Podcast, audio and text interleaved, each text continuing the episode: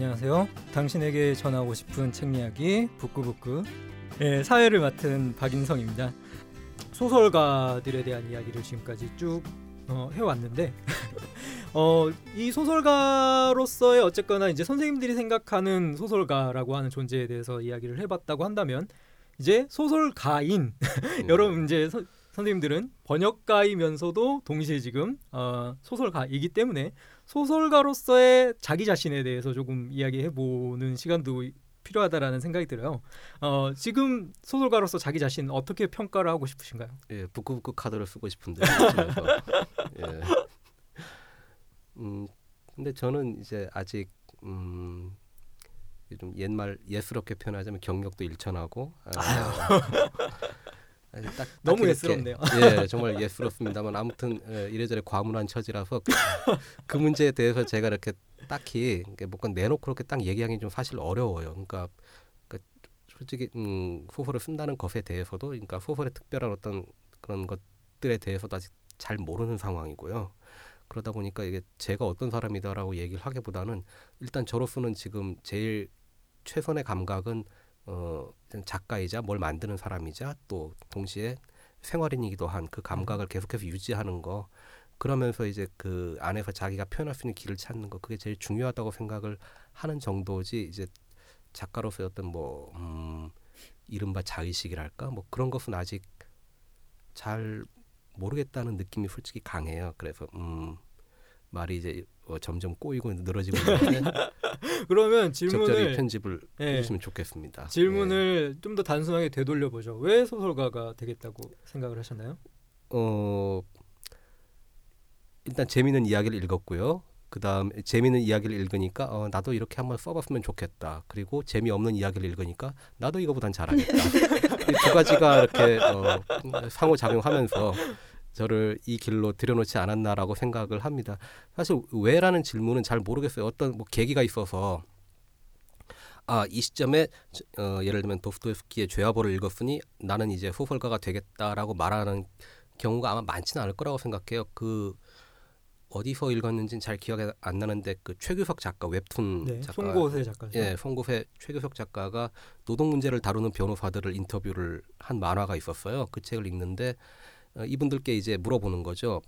어 어쩌다 이 길을 택하셨습니까? 그럼 이제 작가는 기대를 하는 거죠. 아 이제 뭐 숭고한 어떤 뭐 이런 거 동기가 있었고 뭐뭐 뭐 뭔가 극적인 일이 있었어요. 이제 그런 게 있어야 이제 자기도 만화 그리기 편하니까 이제 책상 앞에 딱 앉아서 왜 이런 길을 택하셨습니까? 그러면 이제 변호사들 모두 머리를 긁적긁적하면서 아, 예, 어쩌다 보니요 하고 이제 어, 말줄임표가 계속 머리 위로 떠다니는 거죠.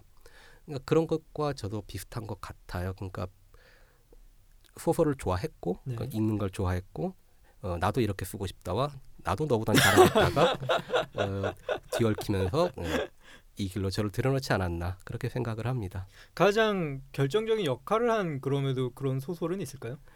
에, 아마 굳이 얘기하자면 어릴 때 열심히 읽었던 추리 소설들이 아닐까 싶은데요. 아, 네네. 예, 그 독자들에게 그, 추천하고 싶은 추리 소설이 있다면? 어, 정말 많은데요. 안, 안 그래도 오늘 추리 소설 얘기를 좀 하다 왔는데, 음, 글쎄요.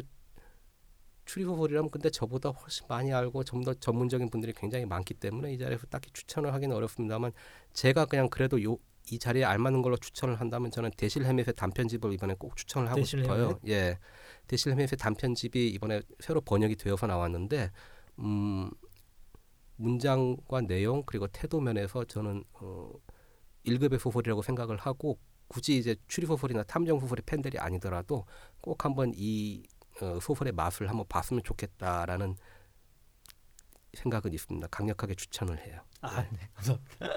김사화 작가님 같은 경우에는 이제 최민 작가님은 본인이 이제 아직 일천하고 과문하다 이렇게 표현하셨는데 김사화 선생님은 그럼에도 이제 어, 등단하셨 하신지 이제 경력도 되시고 책도 그 동안에 많이 내셨는데 어, 꼭 소설가로서의 자의식이나 자기 평가가 어려우시다면은 왜 소설가가 되기로 하셨는지 뭐 이런 부분에 대해서 간단하게 답변해 주실 수 있을까요?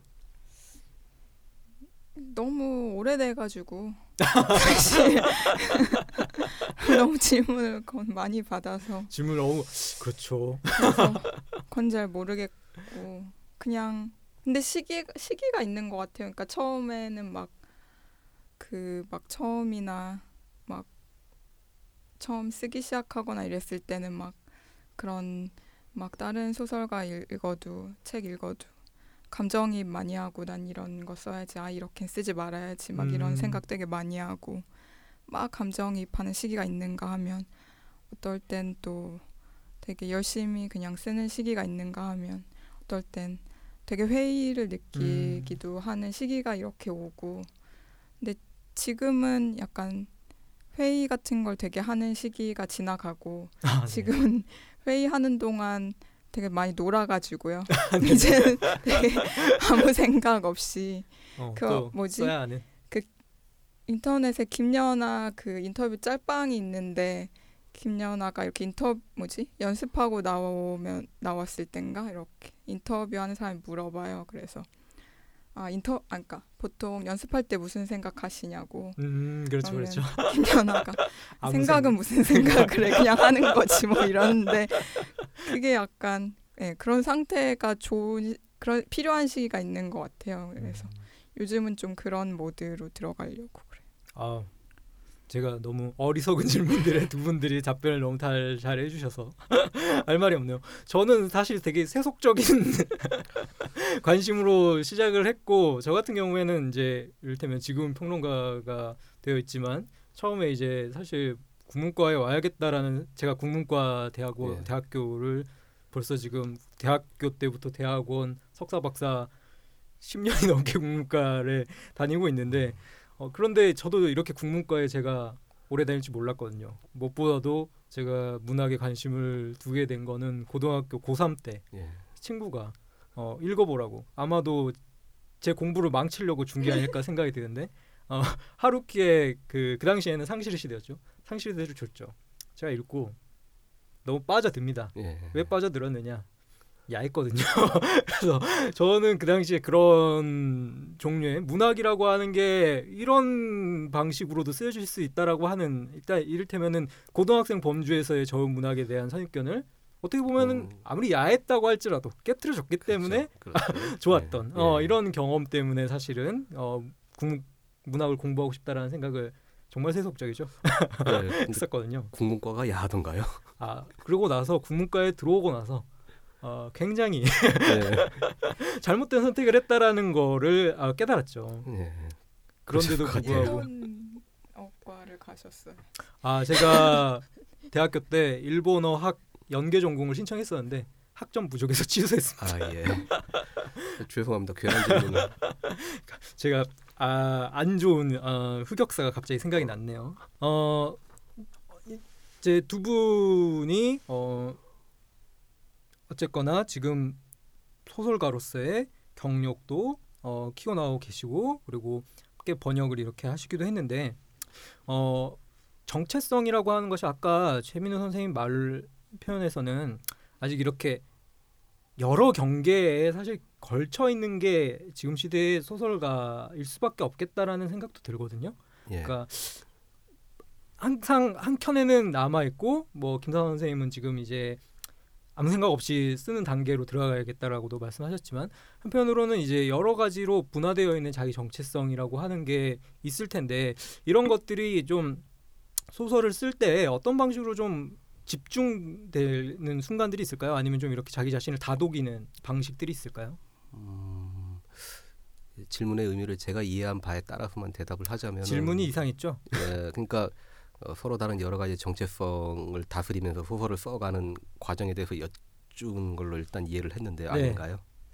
맞습니다. 예. 근데 일단 어, 그 어떤 통합된 정체성이 있다라는 것을 깨는 것이 바로 소설의 임무가 아닐까라고 일단은 생각을 하는 입장인데 어 무릇에 저는 이제 그 번역 일도 하고요. 그다음 제 생활인으로서의 영역도 있고 이제 또 소설을 쓸 때는 소설가로서의 어떤 마음가짐이랄까 어쨌든 음. 잘 써야지라든가 마감에 꼭 맞춰야지 네, 라든가 어, 이번에 그럼 이건 이 원고는 얼마나 될까라는 이런 생각부터 어, 그 다음에 그래도 결말은 잘 만, 마무리하지 않으면 이거 큰일 나겠는 걸 뭐 이런 여러 가지 생각들을 하면서 다스린데 그냥 그 과정 자체가 그냥 어, 소설을 만들어간 하나의 과정이라고 생각해요. 물론 이제 많은 작가분들 인터뷰를 보면은 어, 쓸 때는 타라하여 이렇게 너와 나를 잊고 시간과 공간이 사라지고 이런 경험들을 많이 말씀하시고 아마 저도 그런 적이 있었던 것 같긴 해요. 뭔가 써놓고 나서 봤을 때 이걸 왜 썼지라든가 이걸 어떻게 음. 썼지라고 신기해하는 부분들이 있는데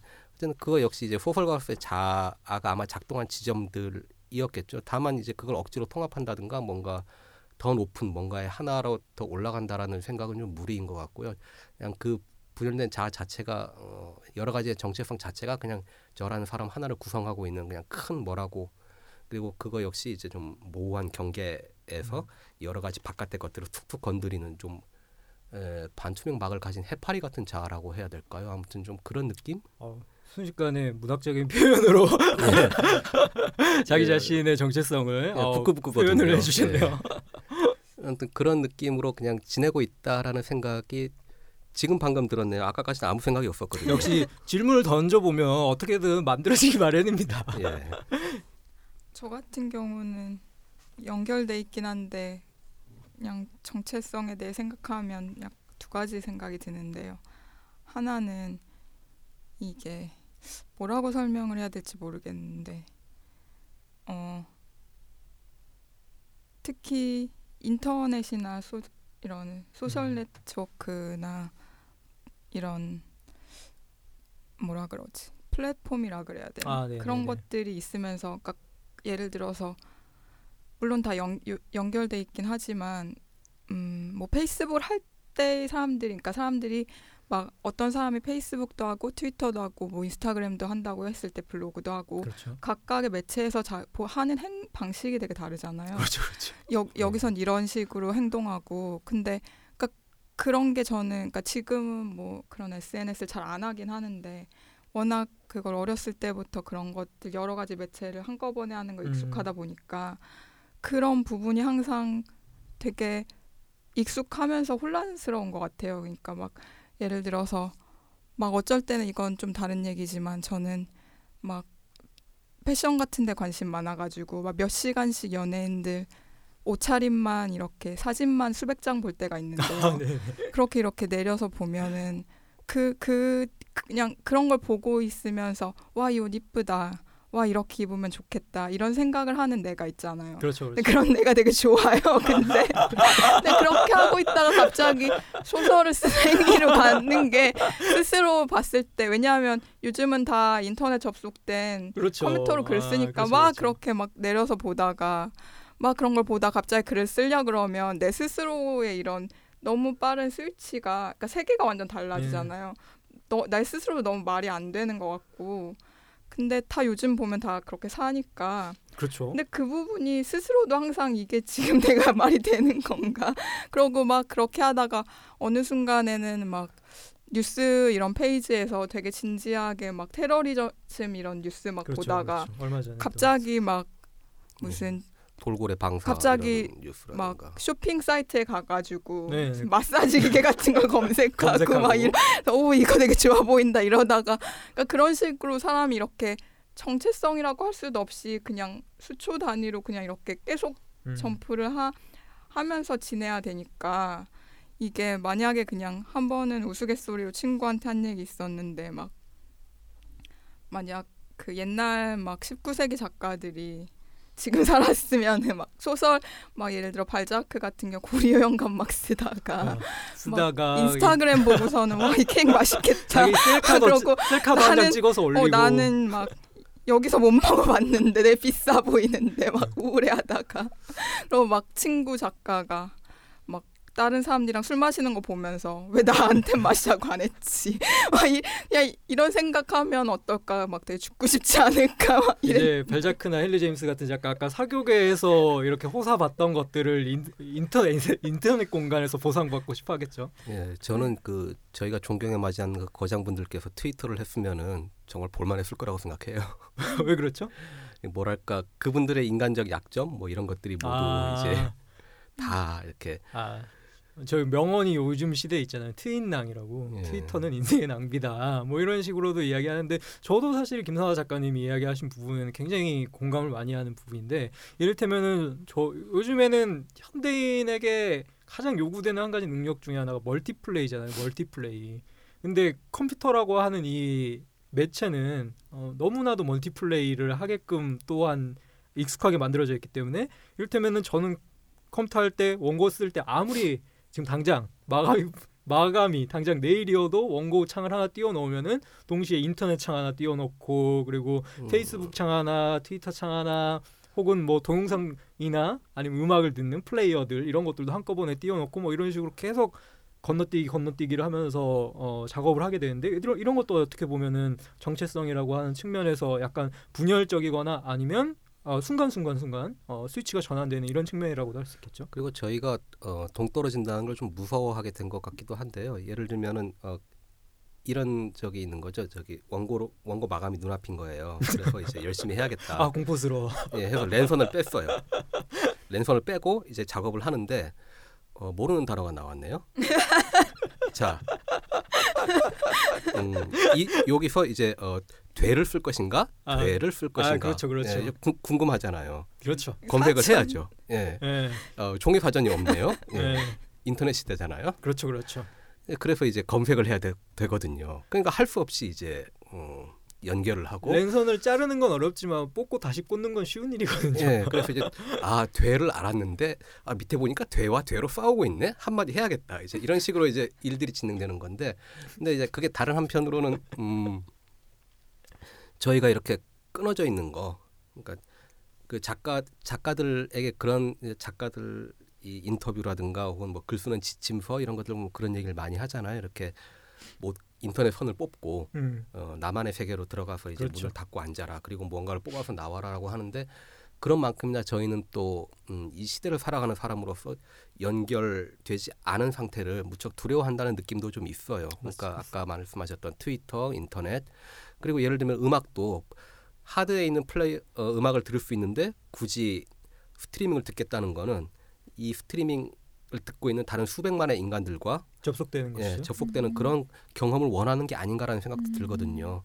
그런 면에서 이제 어, 저희가 이 시대에 소설을 쓰는 저희 같은 사람들에게는 또 다른 고민이 이제 생긴 거죠. 어, 종이 사전을 산다라는 고- 해결책이 아- 아닐 텐데 그게 예. 아 갑자기 소설가의 외로움에 대한 이야기를 하고 싶어졌어요. 그러니까 이런 방식으로 한편으로 문학하는 사람들이 접속에 접속에 대해서 어, 뭐 강렬한 욕구를 가지게 된다라고 하는 거는 평상시에 작업을 하는 과정이 그만큼이나 외로운 과정이라고 하는 것과도 연결이 되어 있을 것 같거든요. 뭔가 이제 한 가정의 가장이면서 남편이자 아버지이신 최민우 작가님은 외로움에 대해서 어떻게 생각하시는지? 예, 일단 근데 저 저도 외롭겠지만은 어 칸막이 사무실에 앉아서 에, 텔레마케팅을 하는 모든 분들도 그리고 사무실 업무를 보는 모든 분들도 마, 마찬가지로 외로울 거라는 생각은 들어요. 그러니까 외로움이 저만의 특권은 아니고 작가의 특권은 더더욱 아닌 거죠. 음. 오늘 같은 날에는. 네네. 에, 다만 이제 그 아까 가장이자 예, 그 생활인으로서의 외로움이라면 이제 예, 그런 게 어디 있습니까? 외로움을 느낄 수도 없다. 예, 그런 그런 외로움과는 조금 다른 문제인 거죠. 그러니까 그러나 그나 그렇지만 어쨌거나 이제 작업을 할 때는 어느 정도의 어쨌든 차단은 필요하다는 생각은 늘 하고 있고 가능한 한 그 상태를 유지하기 위해서 최선을 다하고 있는 것 같아요. 예. 김선호 작가님은 외로움, 그러니까 SNS는 이제 많이 끊으셨나요? 네, 근데 그니까 아까 전에도 말했었지만 이 미국 그런 소설가들은 굉장히 고립된 상태에서 음, 그리고 문학 살롱 같은 그런 거가 있, 있긴 했었지만 요즘에는 별로 없고 굉장히 자기 이렇게 일반 사람들 사이에서 묻혀서 글을 쓰는 경우가 있는데 무라카미 하루키 같은 경우도 약간 그런 경우이고 그런 걸 보면 어 일, 그냥 평범한 사람들이 보면은 굉장히 환상을 갖게 되잖아요. 아 나도 저런 거 다 끊고 저렇게 그렇죠. 막 어디에 수도승처럼. 근데 생각해 보면 또 그 유럽 아니야 미국이라는 나라가 워낙 크고 그 어떤 특성상 이렇게 그렇게 되는 부분도 있는 것 같고 그래서 자꾸 옛날 얘기를 하면은 유럽 소설가들 같은 경우를 보면은 항상 이렇게 작가들만의 서클이 특히 프랑스 같은 경우 있었고 사교 활동을 영국도 그렇고 굉장히 사실상 거의 작품 활동만큼이나 만큼이나. 목숨을 걸고 사교계 인사가 되는 거에 되게 중시했는데 그러니까 근데 또 글을 쓰려면 그렇게 파티만 가면 되는 게 아니잖아요. 그렇죠. 그러니까 그 사이에서 굉장히 어떻게 보면 얕거나 교활하게 그 이렇게 균형을 맞추는 게 되게 중요한 것 같아요. 그러니까 요즘 같은 경우 보면 사람들이 아예 아무도 안 만나거나 아니면 굉장히 많이 만나거나 막 그렇죠. 이런 와- 이 사이에서 되게 왔다 갔다 하는데 사실 둘 다 말이 안 되는 거고 어, 사람들 적당히 만나면서 그런데 자기만의 그냥 소설가뿐만이 아니라 그런 시간을 갖고 이 둘 사이를 균형 있게 오감는 그- 그거 그 기술을 사실 이렇게 습득하는 거가 사실 굉장히 중요한 것 음. 같아요. 작가라고 하는 확고한 정체성 그 자체보다는 오히려 이런저런 말 그대로 접속과 아니면은 자기 자신에 대해 몰입할 수 있게 되는 어떤 환경 자체를 어, 스스로 조절하고 만들어내는 능력 이런 것들이 이를테면은 중요하다라는 말씀해 주신 건데 이건 꼭 작가만의 또 생각해 보니까 문제가 아니라 어떻게 네. 보면 요즘처럼 말 그대로 이러한 모든 종류의 인터넷을 통한 접속 등등에 노출되어 있는 현대인들한테도 되게 중요한 문제라는 생각이 드네요. 예, 그리고 한국은 인터넷이 너무 잘 돼 있어요. 미국만 가도 그렇지 않죠. 예, 좀 그것도 영향이 있지 않을까 싶어요. 미국도 이제 막 대도시는 예, 예, 정말 이제는 뭔가 차단을 한다라고 하는 것이 대단한 어떤 결심이 필요한 어, 이런 시대가 되었는데 또 결심이라고 해봤자 랜선 뽑는 거로는 또 부족한 감이 있는 그럼요 거죠. 모르는 단어가 있는데요. 그렇죠. 사전을 찾아봐야 되는데 네. 종이 사전은 없고. 예, 어 이제는 저희가 어- 어느 정도 이야기를 좀 진행해 왔는데 어 좀 마지막 주제로서 중심적으로 이야기해 볼 내용이 두 분 소설가 분들에게 있어서 중요하거나 아니면 많은 영향을 미친 작가들에 대해서 한번 이야기를 해보면 좋을 것 같은 생각이 드는데요. 어, 최민수 작가님 같은 경우에는 뭔가 자기 자신에게 있어서 결정적인 소설가의 존재가 있다면 이야기할 수 있을까요? 음, 글쎄요 이런 문제는 이제 제가 예전에 이제 음악 관련해서 글을 이제 썼는데요. 이제 그럴 때 가끔씩 뮤지션들을 인터뷰할 때가 있었어요. 이제 저도 이런 지- 종류의 질문을 하는 거죠. 어, 당신을 이 길로 끌어들인 결정적인 뮤지션은 누구입니까? 그러면 이제 다들 표정이 미묘해지는 거예요. 어, 누구를 말해야 어, 멋져 보일까부터 시작해서 그 다음에 너무 정석적인 답변을 네, 하는 너무- 것도 그렇고, 그렇고, 너무 또 동시대적인 예, 뮤지션 너무 어- 이야기 없어 보이는 것도 좀 곤란하고 그렇죠. 근데 사실 그렇다고 생각을 했었는데 지금 이 질문을 받, 받아 보니까 너무 많아서라는 그 상투적인 음. 대답이 굉장히 맞는 것 같아요. 예를 들면은 어, 어릴 때는 아까 말했듯이 제가 추리소설도 읽- 읽고 예를 들면 어, 저는 일어 중역본으로 레이몬드 챈들러를 처음 접했거든요. 그 당시 이제 문고판으로 그 저작권 계약을 맺지 않고 일어 중역을 한 거죠. 네. 계속된 추리문고들이 굉장히 많았어요. 일신 추리문고, 자유 추리문고, 동서 추리문고 등등등. 예, 해문 추리문고도 있었구나. 다 기억하고 예, 계시네요. 예, 1,500원 했었어요. 예. 그런 것들 읽으면서 또 그와는 반대로 저쪽에 있는 이제 축약판 세계 명작도 있었고요. 그 다음에 이쪽에는 어 계몽사라든가 그런 데서 나온 이제 한국 문화 전집들 이런 것들이 있었고 그런 것들 사이에서 음 어떨 때는 이것이 와 이거 굉장한데라는 생각도 들고 어떤 것은 와 이런 것도 번역이 되네 이런 생각들 그러니까 그런 것들 사이에서 계속 온 것 같아요. 물론 이제 몇 명에게 짚을 수는 있겠죠. 예를 들면 저한테는 레이몬드 챈들러는 굉장히 중요한 작가예요. 예, 그때 그때 이미 어, 한창 감성 예민하던 남자 고등학생이 그런 어, 로망으로 가득 찬 남, 어, 남자의 로망. 예, 로망으로 가득 찬 하드보일드를 읽게 되면 그게 어떤 파괴적인 결과를 불러일으키는가 정신에 예. 그 아이가 커서 된 게 작가님이죠. 예, 그러니까요. 이게 큰일이지 않습니까? 부끄부끄하네요. 예. 그러니까 그런 것들도 있고 그다음에 또 대학교 때 처음으로 완역으로 접했던 도스토옙스키라든가 뭐 이런 음. 여러 가지 그다음에 또 대학교 때 정말 아무 생각 없이 집어들었던 박상용의 소설이라든가 예, 죽음의 한 연구를 집어들고 경악을 했던 그런 기억들. 아, 읽을 수 없어서 경악한 거 아닌가요? 어 이제 저는 그렇게 그렇게 문장이 긴데 그렇게 주술 호응이 정확한 문장은 처음 아, 봤어요. 그 네. 첫 문장 있지 않습니까? 이제 서- 산으로 넘어가서 유리를 접어든다는 그 400 400단어에 이르는 그 문장이 정말 굉장해서 이제 넋을 놨던 적도 있고 그런 여러 가지 경험들이 이제 여기 저기서 튀어나오는 것 같아요. 그래서 이것과 닮은 것을 봤을 때 반갑고 저것과 다른 것을 봤을 때 아쉽고 뭐 반갑고 아쉽고 반갑고 아쉽고 이런 것들이 계속 겹쳐지니까 야 이제 에, 그러니까 너무 많아요. 마치 한 명의 소설가가 따로 있다라기보다도 어떤 지금 최민우 작가를 읽게 한 영향적 총체로서의 소설가 마치 집단이 어, 무리가 있는 것과도 같은 거죠. 김사가 작가님도 어떤 소설가의 소설가? 아니면은 다른 관점으로 이야기를 해주실 수 있을까요? 음, 그 사실 어렸을 때는 이게 뭐라 그러지? 막 문학 이런 것에 대한 아우라 같은 게 제 나이 또래만 해도 없고 주변에 딱히 그런 거 읽는 사람들은 왠지 지루해 보인다는 편견이 있고 해서 되게 잘 안 보고 그냥 오히려 뭐 시간 때우기 용으로 읽는 건 되게 좋아했는데 읽는 거 자체를 뭘 읽어야겠다, 뭐가 좋다 이런 건 사실 굉장히 가볍게 생각을 해가지고 음, 어 그렇게까지. 근데 그런 것들이 결국 영향을 준 것 같은데. 근데 전 되게 재밌게 읽었던 건 오히려 소설 같은 것보다는 그냥 신문 같은데 사건 사고 같은 거나 그런 거. 일요 신문 같은 되게 이상한 굉장히 신문. 여러 네. 자극적이고 가십별로 그런 넘쳐나는? 그런 거 읽는 거 오히려 되게 좋아하고.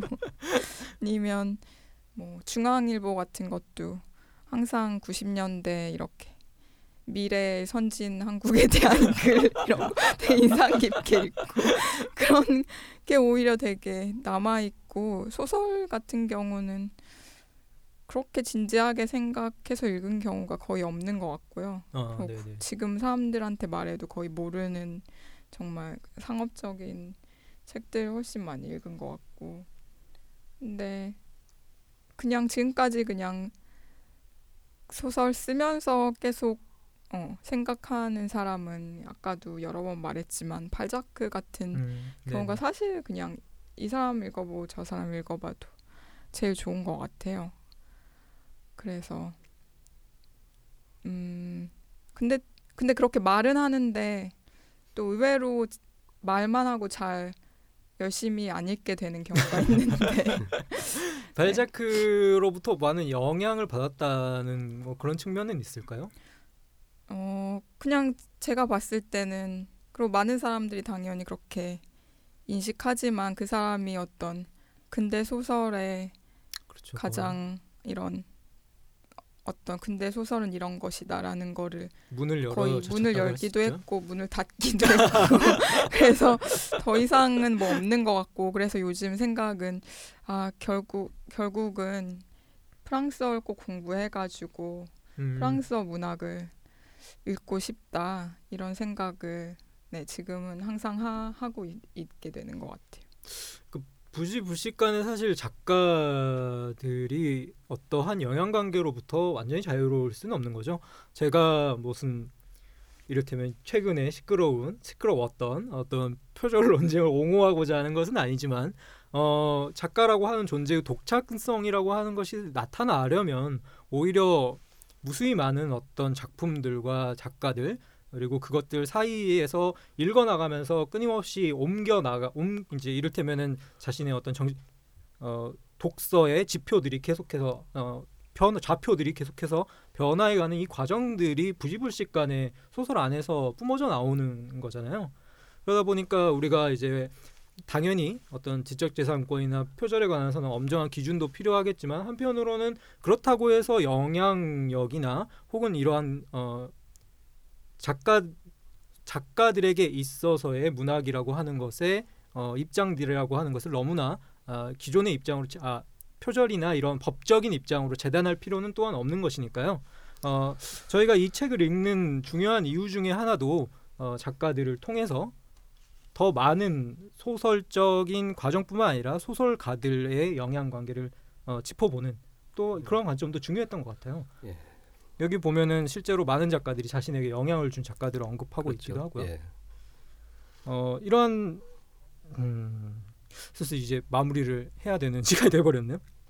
뭔가 이야기를 더 해야 될 것 같았는데 어 어, 이렇게 부끄부끄하게 끝내는 것도 괜찮은 것 같아요. 부끄부끄하게 끝내기 전에 예. 두 분한테 어쨌거나 출연한 소감과 아 그리고 앞으로의 어 뭐라고 해야 될까요? 향후 향후 일정이라고 해야 될까? 아니 계획 에 대해서 잠깐 이야기를 듣고 가면 좋을 것 같아요. 예, 일단 어 이런 이런 녹음은 예, 이런 녹음은 몇 번을 해봤습니다만 여전히 늘 부끄부끄 하고요. 예, 이, 이 일이 끝나면 이제 저는 또 일을 하러 가야 됩니다. 예, 아 예, 제또 제 일이 있으니까요. 또 그 일을 하러 가야 되고 뭐 그런 식으로 계속 살아가는 거 아닌가 그렇게 생각을 합니다. 예. 와, 되게 점잖게 끝냈다. 마지막으로 이 책에 대해서 한마디로 독자분들에게 어, 더 하고 싶은 이야기가 있다면요. 예, 많이 읽어주세요. 열심히 했습니다. 고맙습니다. 네, 좋은 책입니다. 예. 예. 김사화 작가님도 아 이거 번역하면서 번역이라는 게 쉽고 만만한 일이 아니다. 그래서 앞으로는 더 준비를 많이 해서 어, 더 잘 번역할 수 있으면 좋겠다.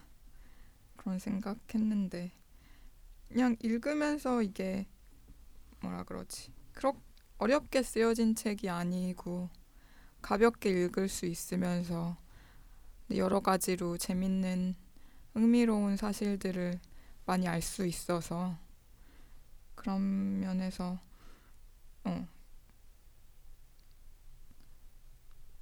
어 책을 읽, 읽는다고 해서 막 아 이 책 괜히 읽었어 이런 생각은 안들것 같아요. 그렇다고 한다면 저희가 오늘 이 자리에 이렇게 모여서 아. 이야기하지 않았겠죠? 네, 이 책이 소설에 대한 관심을 가지고 있는 많은 독자들에게 하나의 길잡이가 되어줄 수도 있을 것 같고요. 제 생각에는 언제나 소설로서만 그치는 것이 아니라 어, 존 프리먼이 마지막에 서문에서 한 이야기가 저에게는 몹시 인상적이었는데요. 음, 그 이야기를 하는 것이 좋을 것 같아요. 어, 이를테면 업다이크의 마지막 이, 그 인터뷰의 문장을 어, 읽어 보는 것이 사실은 이 책에 대한 가장 또한 간명한 어, 정리가 될 수 있겠다는 생각이 들어요. 업다이크의 인터뷰에서 이렇게 이야기를 하고 있는데요.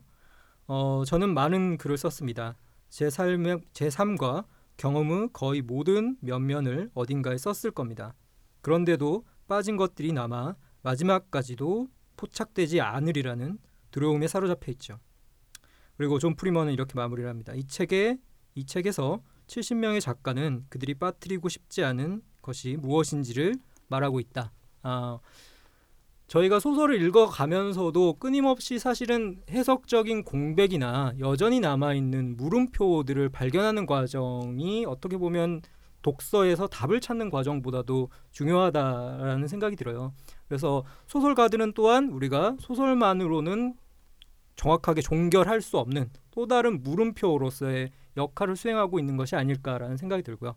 어, 이 책이 바로 그러한 물음표를 발견할 수 있는 좋은 한 가지 계기가 되었으면 하는 생각이 듭니다. 오늘 두 분 소설가 선생님들도 함께 이야기 나눠주셔서 감사했습니다. 고맙습니다. 네, 지금까지 당신에게 전하고 싶은 책 이야기 북구북구 아잉이었습니다. 네, 감사합니다.